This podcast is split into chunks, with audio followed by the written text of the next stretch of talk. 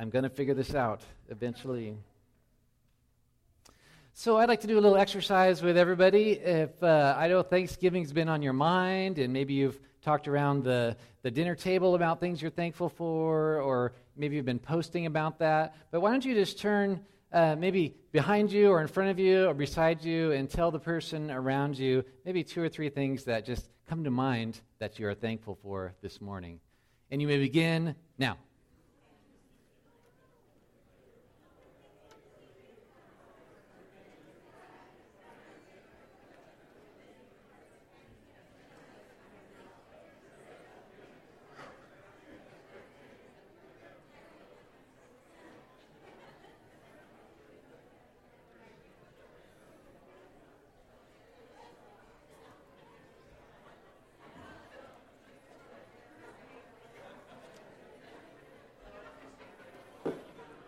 Okay, it sounds like we have a very thankful group this morning.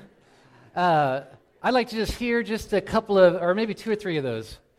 So, can somebody just tell me something that they heard somebody else uh, say that they're thankful for? You don't have to point out who that is, but what did, what did you hear? What are people thankful for? Yes.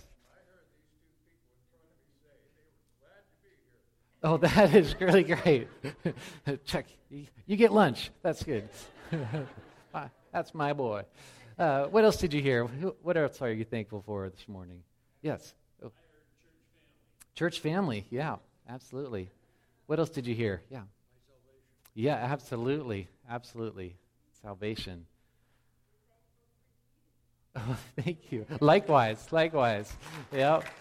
Anything else? Maybe one or two more. What, what things are we thankful for this morning? Yeah, God's word for our health. Yeah, all, all these things. And we can go on and on. We can give 10,000 reasons to bless the Lord. We're going to keep it to three this morning.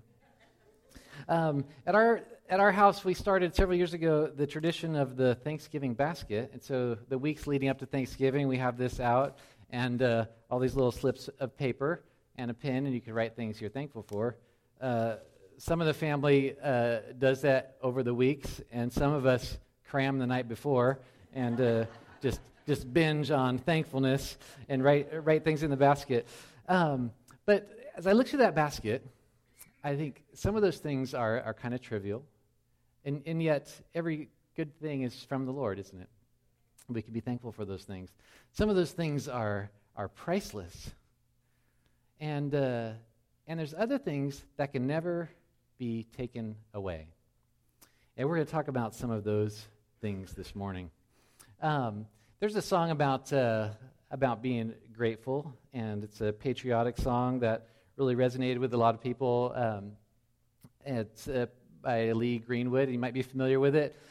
And there's just some of the lyrics. If tomorrow all the things were gone I'd work for all my life, and I had to start again with just my children and my wife, I thank my lucky stars to be living here today because the flag still stands for freedom, and they can't take that away it's, it's a sentiment that really resonated with a lot of people. And, and there's some good thoughts to that. But it just doesn't go far enough. Because I know in this very room, there's people who have lost children and they've lost spouses. And can we still be thankful? It says they, they can't take away that freedom. Well, there's people in this world who are followers of Jesus who've lost their country. They've had to run for their lives what they thought was secure that they couldn't take away, it's gone. And so in this basket are a lot of things that I'm thankful for, and some of those things cannot be taken away, but a lot of them can, even things that are, that are very precious. And so what I want to talk about this morning is if we come to a point in our lives when our basket is empty, when these things we feel like uh, they've been taken away, they're gone. We don't have a lot that just pops into our mind to be thankful for. As sons and daughters of God, we have things we can be eternally grateful for.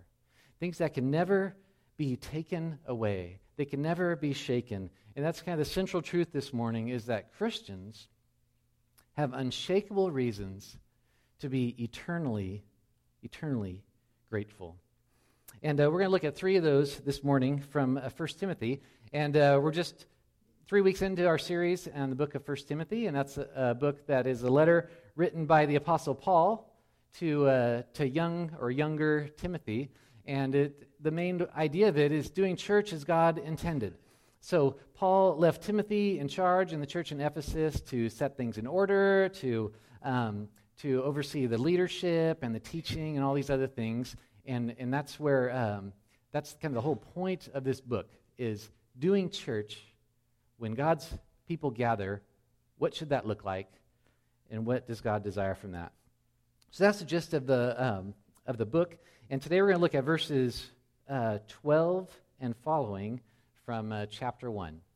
So, and that is on page 991. If you're not as familiar with the Bible, there's one in the pew right in front of you that you can you could read along as well. So, it starts off like this. It says, "I thank him who has given me strength, Christ Jesus our Lord, because he judged me faithful, appointing me to his service. And as I looked at that, I noticed that uh, literally it says, not I give thanks, but I have grace. And sometimes we say, you know, we say, who's going to say grace for the meal?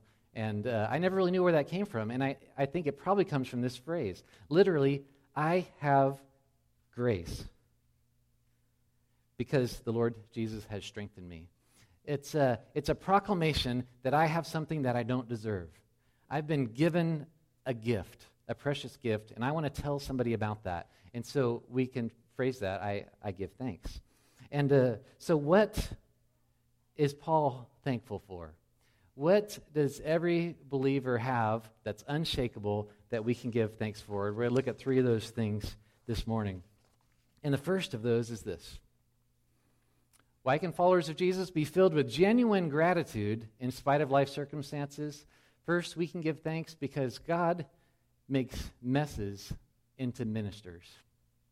Messes like me, messes like each of us, He transforms us into His ministry team, into ministers. Um, verses 12 to 13, first part of 13, it says this. Again, I thank Him who has given me strength Christ Jesus our Lord, because he judged me faithful, appointing me to his service. Though formerly I was a blasphemer, a persecutor, and an insolent opponent. I mentioned just a few weeks ago uh, this passage where Paul kind of tells a little of his backstory. Where did he come from? And it, it's pretty awful, really. He uses these words to describe it. First, a, a blasphemer, which really means uh, it's like hate speech, abusive language. It's like the most offensive kind of way you could talk about something or someone. And, and often in the Bible, it's talked about blaspheming uh, God. And so saying things that are so offensive to and about God. And, uh, and this time in the Jewish world, this was a capital crime. You could be killed for blaspheming, you could be executed. And we have the, the story of, of Stephen, one of the leaders in the early church, who was actually uh, stoned to death. He was executed because of blasphemy, because he said that Jesus is the one true God. And for that, they took his life. And Paul was right there holding the coats as that was happening. We also see uh, Jesus himself was accused of blasphemy. What did he say that was so offensive toward God? He said that uh, he was the chosen one, the Messiah, the anointed one of God. And, uh, and that, when the trial was going on, the leader said, We don't need to hear anymore. Death penalty for this.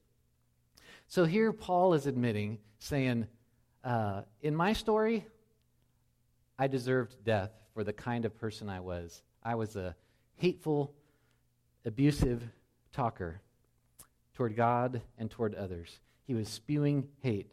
And he was also, it says, a persecutor. And, uh, and this word means someone who is preoccupied with causing others to suffer. That kind of person that just gets joy out of ruining other people's lives. And this is the kind of person that Paul said he was. In Acts 8, uh, this is before, um, before Paul got his new name when he was still called Saul. It says, Saul was ravaging the church, and he entered house after house, and he dragged off men and women and committed them to prison. It's like he just enjoyed this. What this what he did with his life. He just was going to hunt them down, cause them pain. He was a persecutor. And finally, he was an insolent opponent. He was a violent aggressor in some translations, one who takes a superior attitude as they cause others pain. That smug look on the face as you're ruining somebody else's life. So Paul was saying, This is who I was. I am an ex blasphemer. I am an ex persecutor. I am an ex insolent opponent, violent accuser. And uh, he reveals this, his story. I was a rotten, terrible, terrible guy. But what did God do? When I was spewing hateful things, when I was causing others to suffer, when I was arrogantly violent, God did this to me. He strengthened me, He validated me, and He appointed me to ministry. It says that, that God strength gave him strength and judged him faithful and appointed to ministry. Has God strengthened you?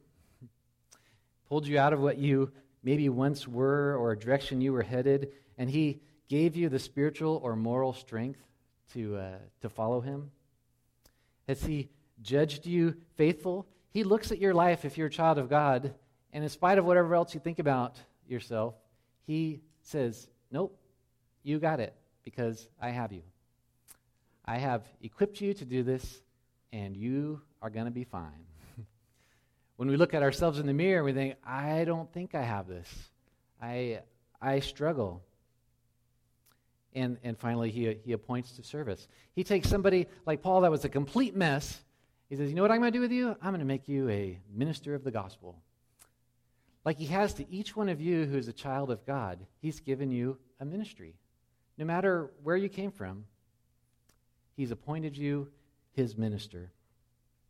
There's this fun little store that I found my wife discovered downtown here, uh, Junk Girls, and uh, their their tagline is "We have a passion for giving found, vintage, and forgotten objects new life." Well, they have all these you know rusty old things that are discarded, and they turn them into kind of fun art. And this is kind of what God does to us. He takes something that's that's rusty, messed up, forgotten, forgotten objects, and uh, and He brings new life to it. He repurposes us for His great purpose. And He does this to all of us. And some, uh, it just is more, more striking, and we love to hear their stories. Uh, I thought of Chuck Colson. Some of you know uh, the story of, of Chuck Colson, who passed away a few years ago. And uh, he was the hatchet man for, um, for Nixon during Watergate scound, scoundrel scandal um, and all that. He was just portrayed as this totally heartless person, and the Lord got a hold of his life.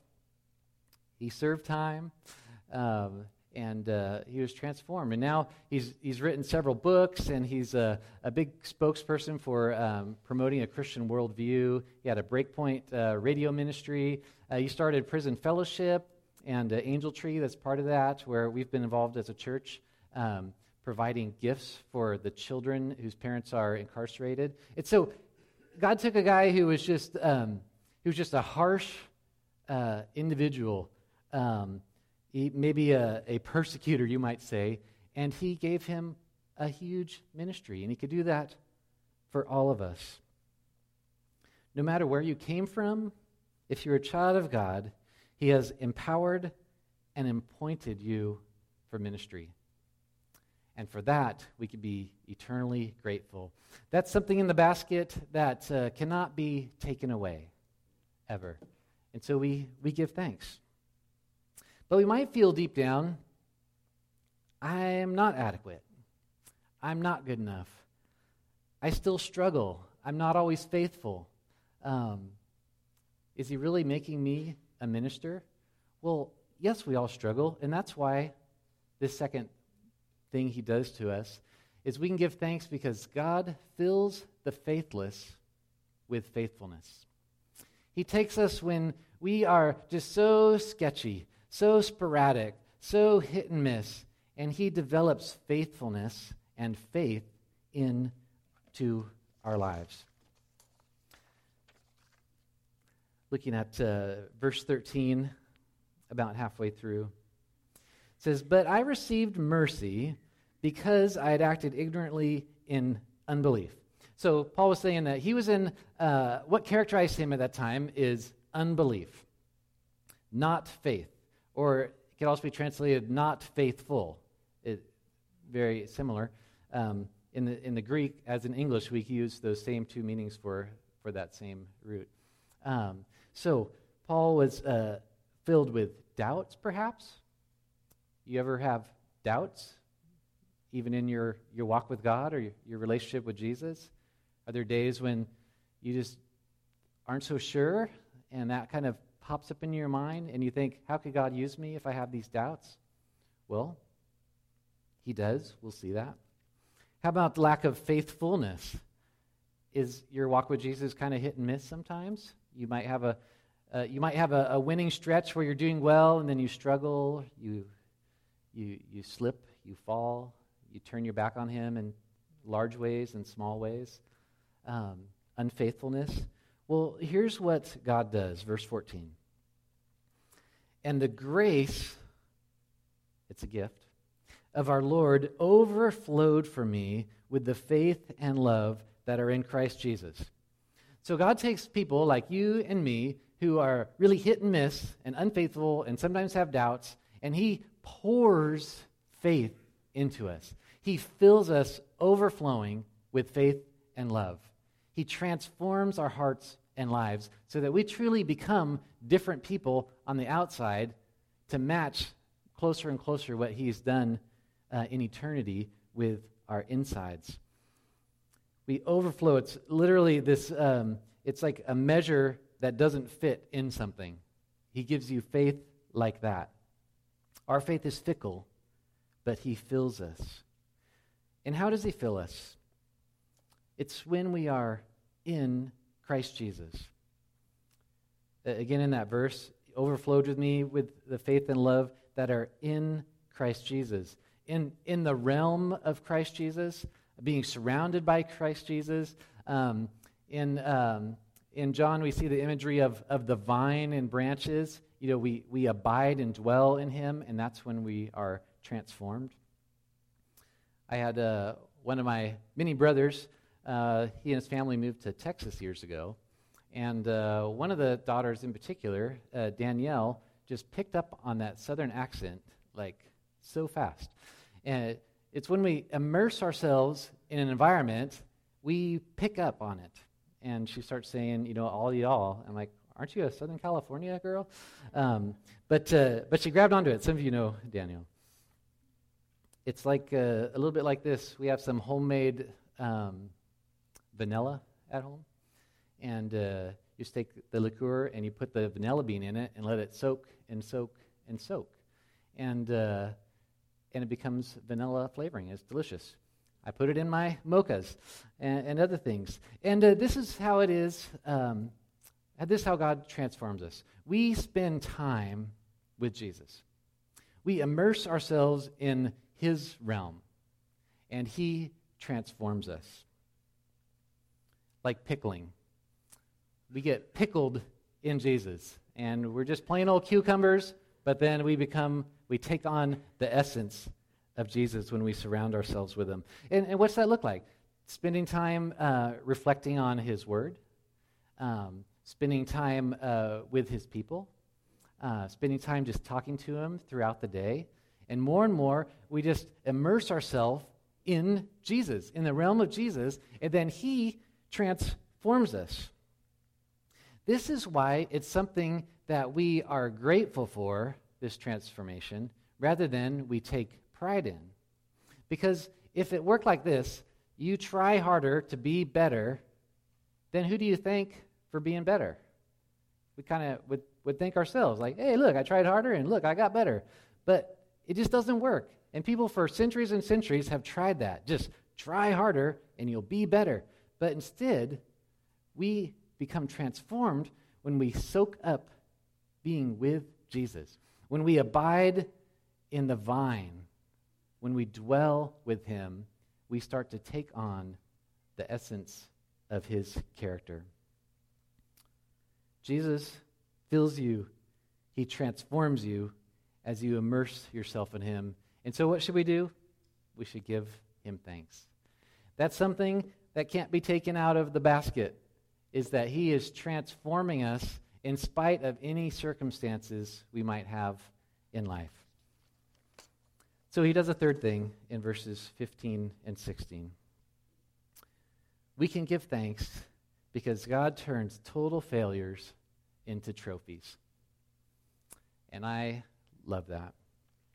Here's what verse 15 says This saying is trustworthy, and it deserves full acceptance that Christ Jesus came into the world to save sinners, of whom I am the foremost. Okay, so I'm going to go nerd just for a minute on here and go a little side trail. Is that there are several places in the book of 1 Timothy that uh, most scholars think are what you might call preformed material. So, so Paul is writing along, and he's not just he's not just making up these words as he as he's going along. This is an established phrase, maybe a creed, maybe a hymn or a song of the early church that he's referring to. And this is very likely one of those here, especially how it's set off with those words like, "This is a trustworthy saying, saying deserving full acceptance." In other words, you know what we, we keep saying that Christ came to save sinners? Well, you can count on that. That's really true. You can trust that. And so throughout the book, there's several uh, you know, hints that, that this is going on, you know, looking at it from a, a literary standpoint. And so I think, why is that important, or why would I mention that? And uh, two things is, is one is it gives us hints about the things the early church um, was already rallying around. It's like this is what the early church uh, embraced or believed. These were the creeds, the hymns, the songs that they would sing about. Secondly, is it pushes back those same concepts to earlier than when the book was written. I hope, hope you're following this little line of thinking, this excursus or whatever you call it. So, this was written, you know, within a generation of the events of Jesus' life happened. So, this pushes it back even further. So, from the very early days of the church, the early church, rallying together, said that Christ came to save sinners. And the reason this is important is because people have looked, you know, with the lens of looking from here way back there, and they say, well, you know, the Jesus thing started off as a little thing he had some followers, and then it kind of spun out of control, and they made a bigger and bigger deal about him until they made up this like you know super you know super Jesus, and then now we worship the super Jesus. But this pushes it back to say, no, the very first people that saw these things take place, that saw him killed, that saw him come to life, and they worship him, they said, we saw it, and we know that this is the Savior of the world. So I could see that 5% of you followed that track, and uh, I'll try better next time. But the point is, Christ came to save sinners, and we can count on that. But what I wonder, uh, thinking about this phrase and of the early church and, and say this is a creed that they would say, I wonder if that last piece was part of the formal creed or not, where Paul says, and, and I'm the foremost. I think it certainly can be we can all say that all together, just believing Jesus came to save sinners just like me. Or we could say, and of primary concern is me. Like before I start thinking about how other people are saved, I think about how, look what Christ did in my life. So, why does God transform us? Verse 16 says this but I received mercy, you know, uh, this salvation, this undeserved gift, for this reason. Why?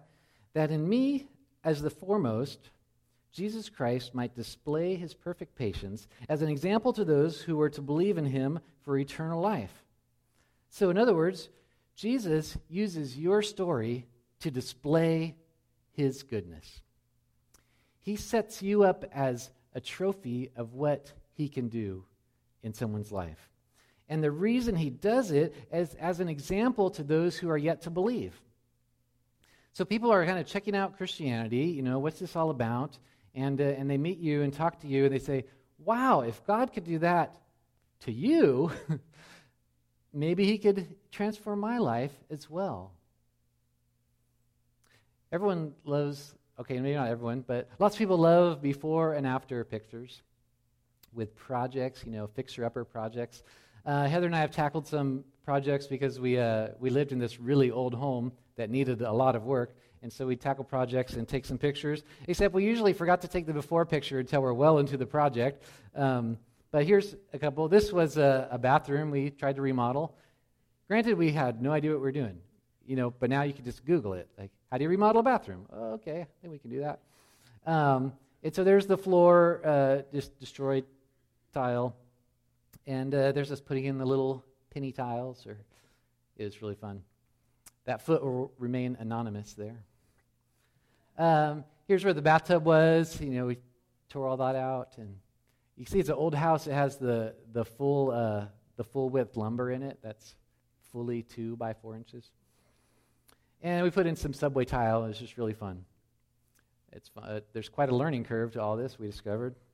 Um, then we got this sweet deal in uh, in our area where you, if you were replacing turf, then you could potentially get a rebate, and we happened to get in on that. So we tackled this front yard of uh, of thistles and such, and uh, and we put in some landscaping. It's just really it's just really fun to work on these projects, and and it probably aged me five or six years.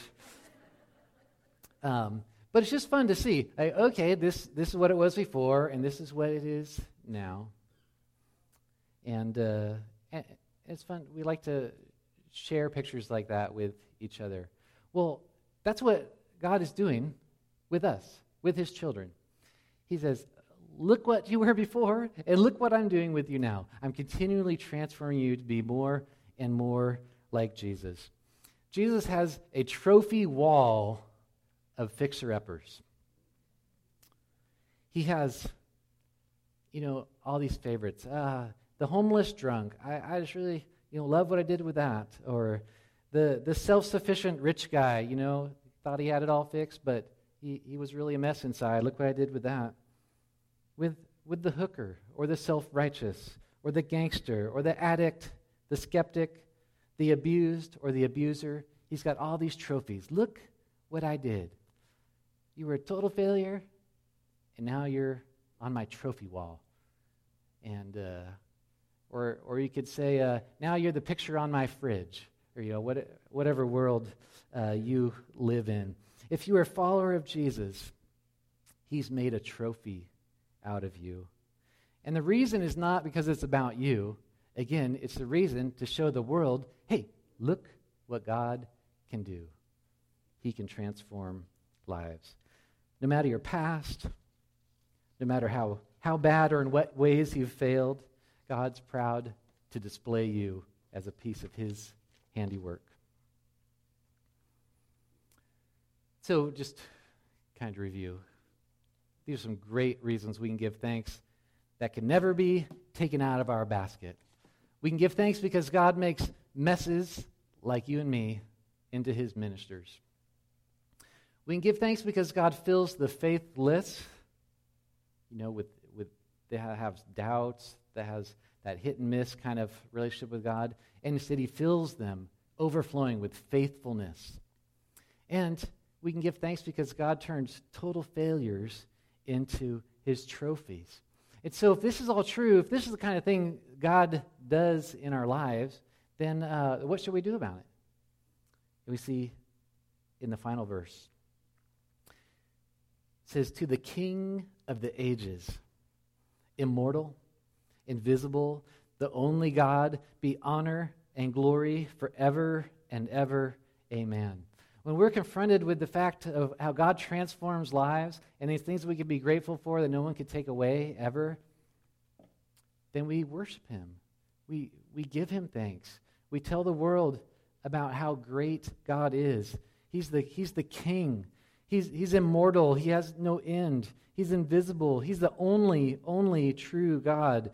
And to Him, He deserves all our honor, all the fame, all the glory forever and ever and ever. Amen. And that's what we do at Thanksgiving. And every day of the year when we're a child of God, as we give Him the worship, we give Him the glory, the credit, the thanks. In a simple way, just what should we do about this? Let your life be characterized by eternal gratitude. Eternal in the sense of don't stop uh, being grateful in this way, but also eternal in the sense that these things we're grateful for can never be taken away. These are things secured in eternity forever. And uh, we serve a wonderful, amazing, amazing God. And some of you have baskets just full of things that come to mind that you could thank Him for. But if you're a child of God, whatever else is or isn't in your basket, these, these three things are. And for that, we worship Him. And so, would you pray with me right now?